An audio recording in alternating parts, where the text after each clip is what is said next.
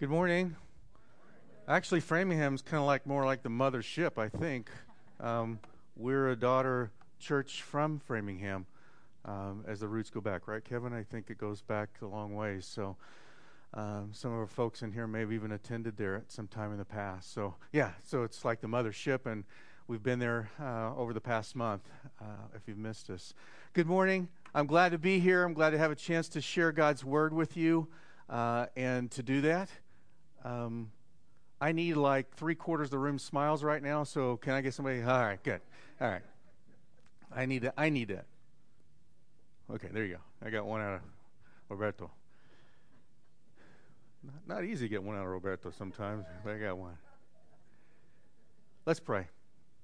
God, I ask you to speak through me today, and would you filter out my words and make them your words? Um, if it takes it through my tongue or through the ears or through some spiritual path, I'd ask you to do that. And that we would hear what you're saying today and you'd speak to us and move through us. I know you love us, I know you care for us. And I just, in expectation, long for you to talk to us today. Yeah. We bring honor to you. In your name, Jesus, we pray. Amen. Well, we're in a sermon series, uh, Experiencing Joy in Jesus is today's sermon. And we're in this series called Being Joyful, using the New Testament book of Philippians as our source. And last week, Rob presented a message to us about being joyful in difficulties, joyful in whatever circumstance and how we do that. And I wanted to roll back into that a little bit because I believe it touches into this week's message how we experience that joy. And so let me just recap just for a minute because I think it was really really good. There was three things that when we live them out help us see the joy of life in spite of our circumstances in spite of difficulties. And the first one was this. Sometimes our joy is found when discovering our higher purpose and that is to honor Jesus and to honor others. And there's something being seen when we discover, uh, unveiled to us that it's here about Jesus. It's not about me. And I can look beyond the circumstances, and then there's a joy that starts coming out of it. The second point was this that joy is seeing the kingdom of God advance despite of our difficulties. despite of what we're going through, we learn from Paul that we can find joy even through difficulties because the kingdom of God is moving forward. And there's things happening that God's being revealed and God's being seen in our world. And the third point was this there's this joy in realizing that God can change our circumstances and God can change our difficulties. Many times that's why we pray not in some kind of blind hope that maybe or maybe some outlandish way it happened, but that God can change things. And there's joy that's revealed to us in that way. So the question that unrolls for us is how do we get to that point? Right? How do we get to the point where we actually live that out? It's one thing to say it and to see how somebody else has experienced it, but how do we experience this joy? How do we do that? In no matter what. And, and then I was thinking, why do some people kind of rise up through it and they seem to be able to bear on and move forward, and some of us struggle? And one difficulty just leads to others, and some people say their difficulties come in pairs, and some say, No, I'm better than you because mine comes in threes, and, uh, and so on and so forth. And I've only had two, and so I'm waiting for the other one. And as soon as that comes through, uh, and we kind of live out that, don't, don't we? We kind of think that way sometimes. But for me, and I've said this many times, for me, it's remembering and observing those encounters that God has had in our lives. And we point to Scripture to remind us of what God's done in the past and what God's doing in the future. And when we reflect on those, and if we look back on them, we can say, God's helped me through this. God's helped her or him through this. I know He'll continue. He's not giving up. He's going to stay with me, and I'm going to bear on through this.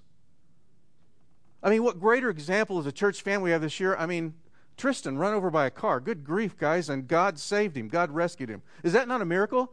And he's just running around, probably in the kids' zone right now, doing all kinds of stuff, and God's with us. God moves and he does things. It's remarkable. And you have your own God moments and your own God stories, and it's remembering those that help us reflect that God's there with us, even through the difficulties. But how do we get to this point of really, really experiencing joy? Experiencing joy in Jesus. As we go through these encounters, it reminds us that we do have a higher purpose. And it reminds me, and I think it reminds us, that giving my best, giving my all, is what should drive me not the outcomes. If you heard what I just said, that's so bizarre in our current world and culture that we live in. Because the current world is, oh, they came up short, they're the first loser. They got second place. They only won the silver medal as the second fastest person in the world. And we kind of like, oh, how's it feel to fall short? And the whole interview is about how you fell short and you watch some of the interviews and say, I gave my all. I did my very best, and I lay, lay, left it all out there, and I'm thankful. I can walk away from this knowing I did, and that's a whole different view, but that's not our world culture, is it? But God's got a different idea about how He looks at us, and He wants us to give her, give her all. Aurelia and I started this with our kids even in school a long time ago.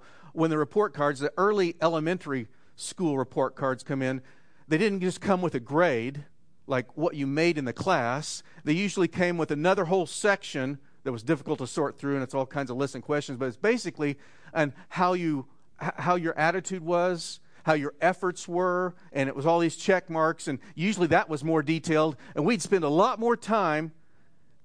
Alan's smiling now. We'd spend a lot more time on how was your effort than was the outcome grade. Because we related early that if you give your all, then the grades will take care of themselves. Whether it's an A or B or C or whatever, they'll take care of it. Do you agree with me? Have you seen that? Have you felt that way too? So, giving our best. And these encounters also remind us that we need to be more sacrificial than judgmental. That, it's not really about me, it's about something else, something greater. And we do see the kingdom of God advancing, and we do see the enemy being defeated. And we can, and we can jealously strive for that and keep that as in, in front of us. And beyond a shadow of a doubt, we know that Jesus is acting on our behalf. So it, it is my personal experience and belief that giving our best, giving our all, and reaching for our full potential and what we can do in our lives, laying it all out there for what we do and live for in Christ is fulfilling, is gratifying, at least on the mental and conscientious level. And we have to set aside, as I mentioned, we have to set aside the outcomes and results. Because God's outcomes and results aren't always line up with ours and the gold and silver medals don't always line up. But it's how we give. At the end of the day, can I walk away from this and say, I gave it all? I, I, I, I did it all. Did I run the race?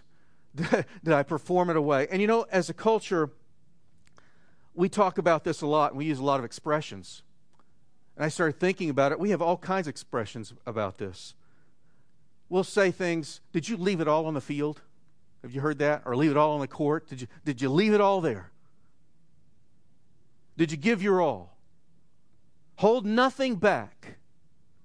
Pull no punches. Empty the tank. Go all out. Pull out all the stops. Put the pedal to the metal and just keep going. We have tons of expressions and that's just in the English language, and I can't imagine in some of your own native tongues, how many other expressions are like that? Give your all. Go for it. And just with a couple of words, leave it all on the field. You know exactly what's being said, don't you? Well, I think there's something very satisfying when we do leave it all out on the field. We've done our very best, no matter what the outcomes were. And we can walk away with our head up and feel like that's what I did. I used all my talents, used all my abilities, I used all my energy, and I poured it out. I have a little video clip I'd like to show you. Um, I think it's a great example of never giving up and leaving it all on the track.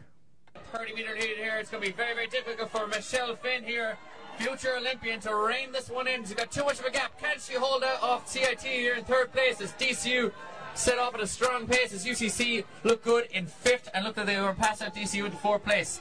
The big battle here is for second call. It is. It's between Cork and. Oh, I spoke too soon. CIT and UL, but it can't. Look at Michelle Finn. Fitting, and Michelle Finn, turbo blaster jets of the steeplechase specialist. Hello. Turned on with 250 to go. Eight meters to get there. Six meters. UL are going to get this, Colin. She's going to go past the UCL. She's out on her feet. Michelle Finn, the future Olympian, powers on by. Here comes CIT. Another effort in the home stretch. And here comes UCC. I think we're going to get third call. UCC from the depths are pouring through. Oh, Michelle Finn is dying. Here comes CIT. Here comes UCC on the outside as well. Who's it going to be? Phil Healy's going to make it. This is unbelievable. And Phil Healy. God, it's unbelievable. That is unbelievable, Colin. Phil Healy, what a run. That's how I want to live my life.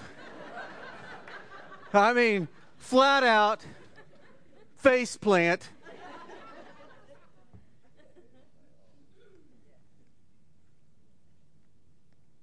Right before the throne of God. I gave it all. Who's with me? That's what we want to live. That's how we want to live our lives. I love that video. I saw it's been shown 32 million times on the ESPN website alone, and it just blew me away. I think I watched probably some a million of them already. So I just kept watching the thing over and over again. I, I'm just so encouraged from from nowhere because they wouldn't give up. I worked a lot in Cork, Ireland. Uh, had a manufacturing facility there, and so I spent a lot of time there. I just love the guys. I mean, the enthusiasm, and you can hear the guy just who went ballistic at the, you know, announcing that. But that's that's what it is. That's how we feel. Experiencing joy in, le- in Jesus is leaving it all and living it all on the track for Him. So the question is this at least the first one for today are we leave, leaving and living it all on the track for Jesus? Would you close your eyes just for a moment? God, I just would ask, help us search our hearts right now. I mean, majority of this room raise their hand. They want to leave it all and live it all on the track for you and what we do in this life. Right now, we just give that to you. We just give that to you.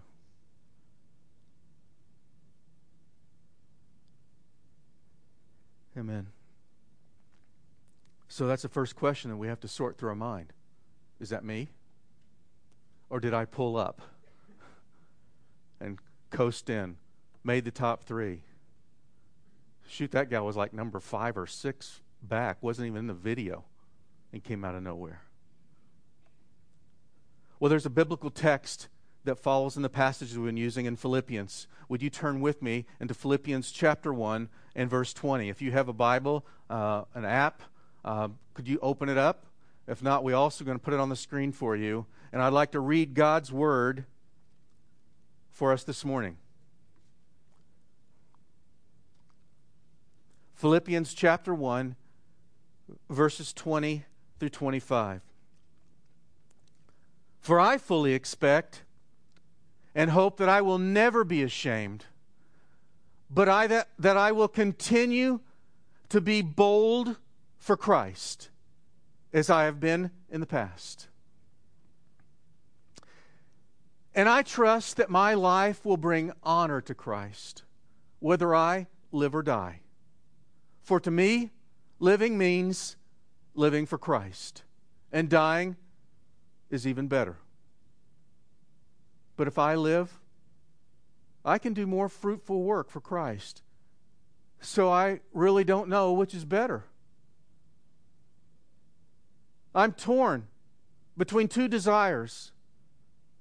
I long to go and be with Christ, which would be better for me. But for your sakes, it's better that I continue to live. Knowing this, I am convinced that I will remain alive so I can continue to help all of you grow and experience the joy of your faith. What powerful words. What powerful thoughts that come out of this. And God, as we spend a few moments in this, would you just open them up for us? Open them up as we hear you. I'd like to take a little bit deeper dive into this text and think for a few moment, moments about the first verse, verse 20. Paul wrote, and I'll read it just again For I fully expect and hope that I will never be ashamed, but that I will continue to be bold for Christ as I have been in the past. Here's what he says using this New Living Translation. He says, I fully expect and hope. That literally is translating a phrase that means I'm leaning out with my neck extended like this. I, am leaning out watching with my neck extended. You might thinking, that sounds weird. I guarantee you almost everybody in this room's done that. If you've ever been looking for anybody getting off a plane, you're waiting for them in the waiting area, or you have a child that's been on a field or in a play or in a performance somewhere, your neck's been like this, hasn't it? You've been looking, longing, and you can't wait to, see, and you're trying to make connection. You're even trying to get eye contact, and you're looking and longing. And this phrase is the idea of that I, I'm, I'm out here and I'm doing this. I fully expect and hope. I've got my neck stretched out. I'm watching. I did this in a uh, shameful way this week because my kids bought me an iWatch for my birthday and it's been on hold and it finally was delivered this week. And I've been leaning my neck out the window all day Friday because UPS sent me a signal and said it was coming. And so I, I couldn't leave the house. I had to stay home all day long uh, with my neck sticking out like that. But Paul had a different idea. Paul said, I fully expect and hope. For what? He said that I'll never be ashamed. And, and not necessarily the shame of what I've done or who I am, but the idea that even through the difficulties and circumstances, I will have no fear. I will have no fear to, that will prevent me from doing what I need to do. I have my neck extended in, in hope, in joyful hope and expectation, knowing that I'm not going to be prevented from doing what I need to do. And what is it that He wants to do and that He does? That He'll continue to be bold for Christ. That bold, that idea literally means that word is literally like freedom of speech, and an utterance that can't be stopped. I'm, I'm going to lean forward into my life like this, and I'm not going to fall short. I'm not going to let anything get in the way so that I can be bold, that I can speak out for Christ. As he says, I have in the past. Paul emphasizes his past boldness for Jesus. Matter of fact, that's what landed him where he's at right now, because if you remember, Paul's writing this from prison. Not because he didn't pay his, uh, you know, a bill or a fine or got in trouble in some kind of other way. No, it's because he was preaching Jesus and Christ crucified, and he wouldn't back off because that's his message and what God called him to do, and he finds himself in prison.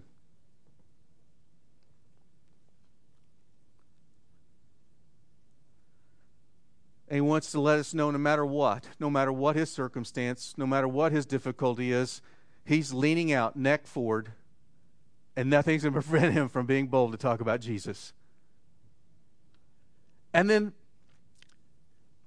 a deeper dive in the back half of that verse, he says, And I trust that my life will bring honor to Christ, whether I live or die. For to me, living means living for Christ, and dying is even better. He wants his life to bring honor, to bring praise and laud and, and glory and greatness, not to his own self performance, that he obtained his own personal goal, but for Jesus. He wants his life to bring honor and praise and glory and bring greatness towards Jesus.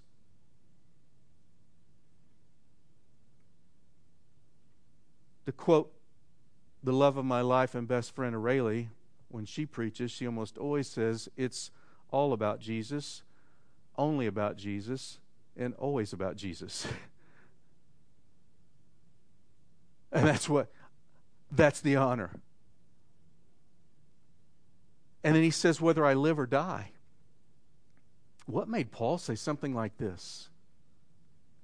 I got to tell you, when Rob said, Okay, um, we did, we laid out the schedule for who would help at Framingham different weeks, and he said, Okay, so I'll go the 25th and you'll preach, and then this is the section that comes up here. And I first read through this biblical text, like, Oh, great, hand me the one where he says, It's better that I live or die. And like, Oh, my goodness, how am I going to tackle this?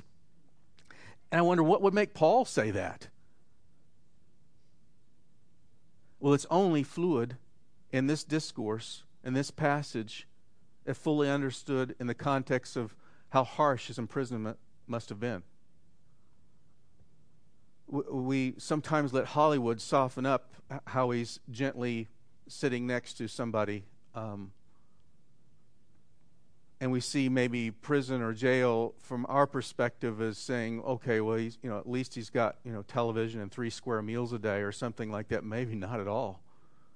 What untold beatings, what untold things he's going through, and he's sitting in prison and he's not backing off because it's about Jesus. Only about Jesus, always about Jesus, and he's pushing forward. Whether I live or die. Right now, I just want to bring honor to Him, he says.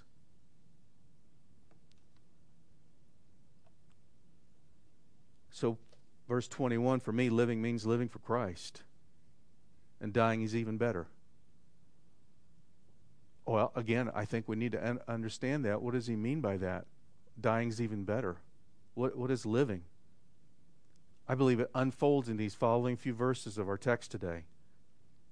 Let me read it one more time in verse 22. But if I live, Paul says, I can do more fruitful work for Christ.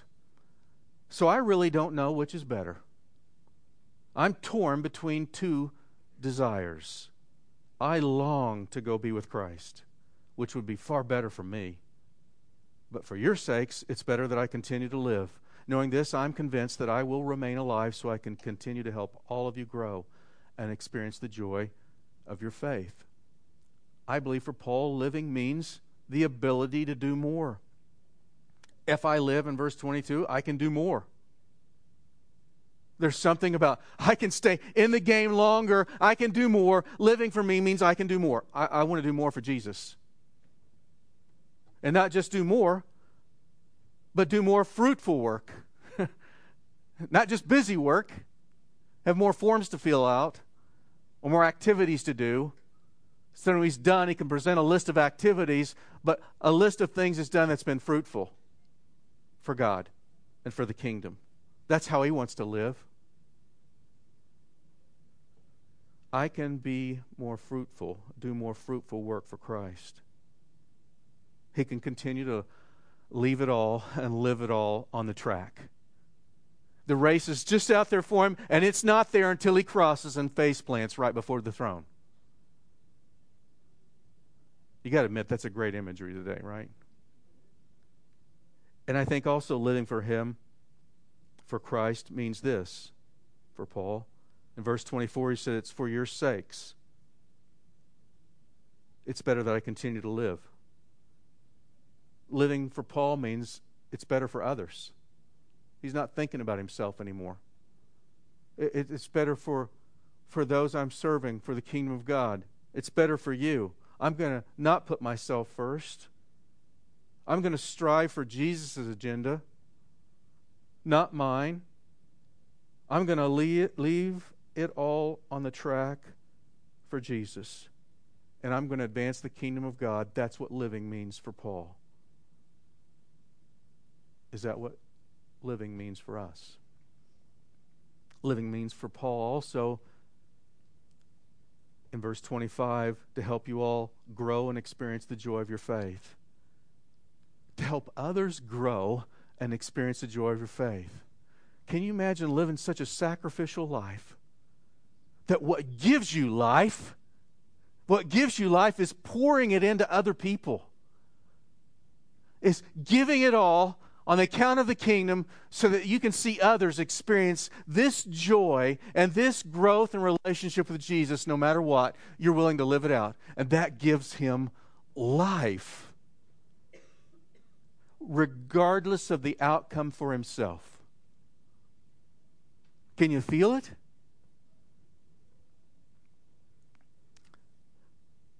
Which, for a pause, brings us to a second question this morning.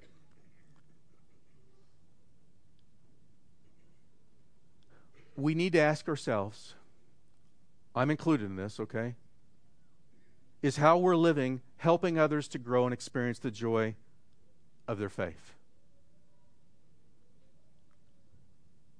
Is how I'm living, how you're living, helping others to grow and experience the joy of their faith?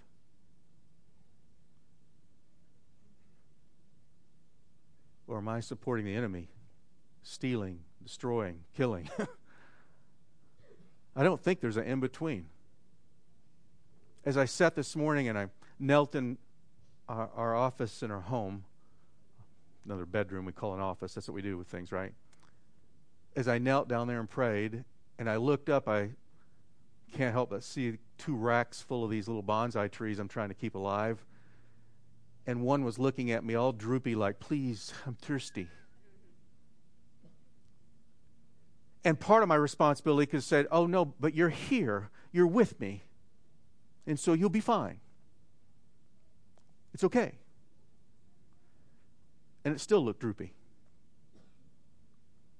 because it needed water, it needed a little attention. And so I don't think there's an in between. I think we're either helping people grow and we're watering them, so to speak, or we're neglecting them, or not helping them and destroying and killing or, or worse. So if living means all of that for him, for Paul, and should be for us, then what does dying mean to him? What does dying mean to Paul? Look at verse 23 in our text today. Can you back up a couple slides, Kim? Yeah. I'm torn between two desires, Paul says. I long to go be with Christ, which would be far better for me. Well, the simple answer is this What's death mean to Paul? Death means being with Jesus in heaven. that would be far better for me. And he wasn't talking about just escaping from a prison cell and all that goes along with it in prison 2,000 years ago, which I can't imagine what it was even like. But real death means I'm going to be with Jesus. I am alive with him and I'm going to be with him. And you know what? That'd be a lot better for me. He says.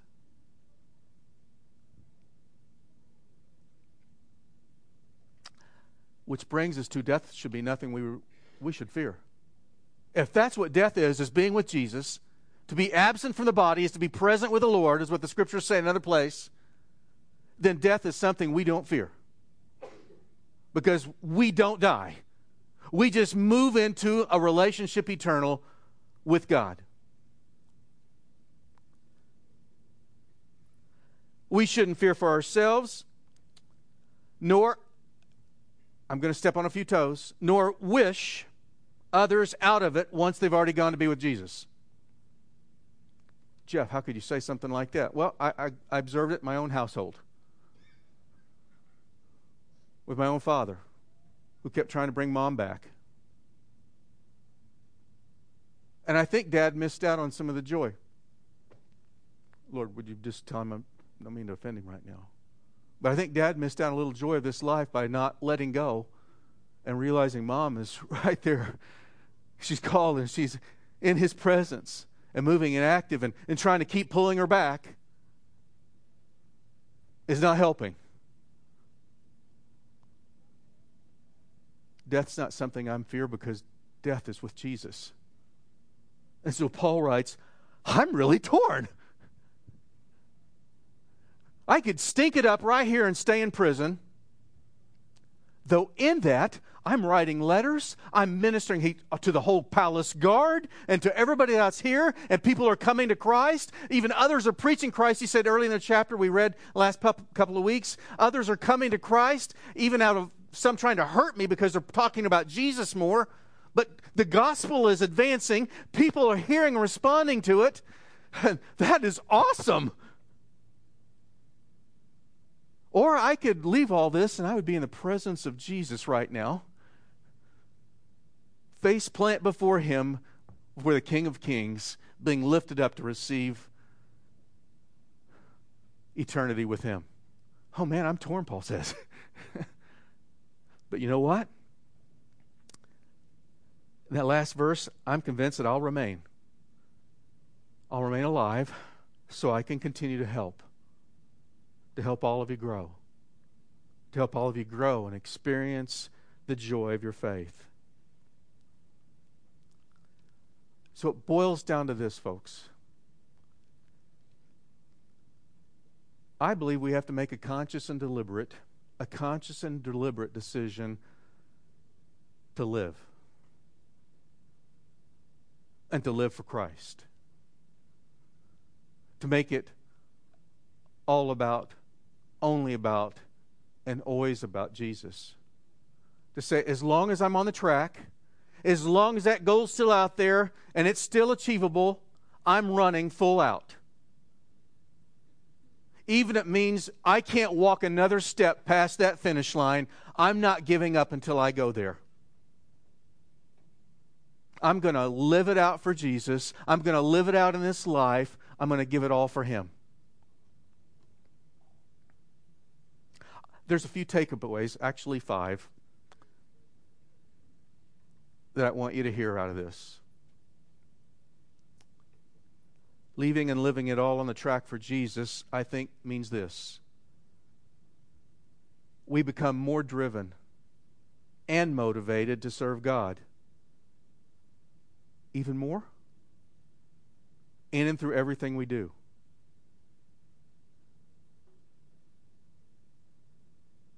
Paul said, I fully expect, my neck extended out, and full expect and hope. There's even more we can do. I'm still looking. I have to ask myself, am I looking that am I looking that hard for what more I can do in this life and for the Lord? And I'm not talking about being in full time ministry or, or things. I'm just talking about in what we do, how we live out our life. If it's making lunch for your child in the morning before they go off to school, to what you're doing in the office, to what doing at your job, to how you're interacting with your spouse, to your family, with friends and neighbors? Am I giving it all to serve God? And I also believe when we leave and live it all on the track for Jesus, the second point, we become bolder in living out our beliefs and faith. Once we're there and we've experienced that, there's something about, wow, I've seen what God's doing. I'm just keeping, I'm pressing forward. I'm just going to keep pressing into this. I'll be more bold for Him, more bold for my life. My life's worth the living because Jesus is with me. The third idea is that when we leave it and live it all on the track for Jesus, our joy becomes rooted in our relationship with God. Our joy becomes rooted, uh, rooted in our relationship with God, not in the circumstances, difficulties, and things of this life. Not in how others respond to us or how we respond to other or, or situations, the rootness that rootedness comes out of our relationship with Jesus. Our joy comes through Him. The fourth point when we leave it and live it all on the track for Jesus, we can overcome our own selfish desires and put the Lord's desires, the big picture of the kingdom of God, in front of everything.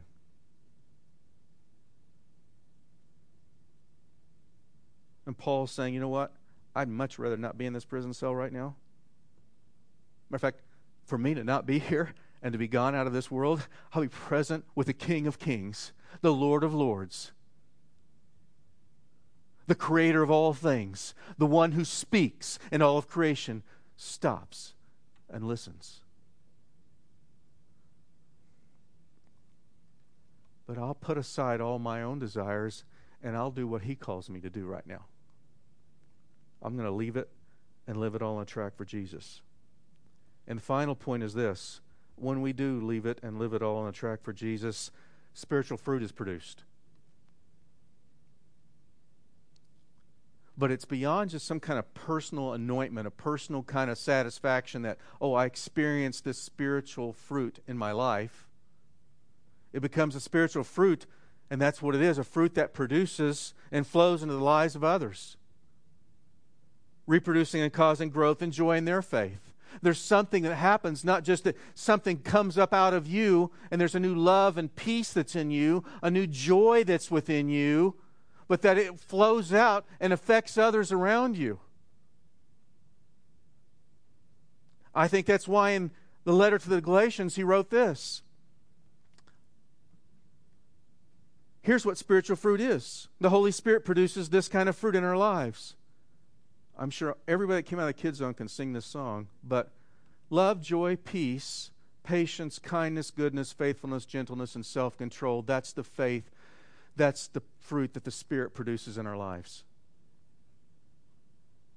And when it's being produced in our lives, it's not just about for my, oh, I now feel peace, or I now feel love, or I now feel joy, or I now have my own self control, which is all great.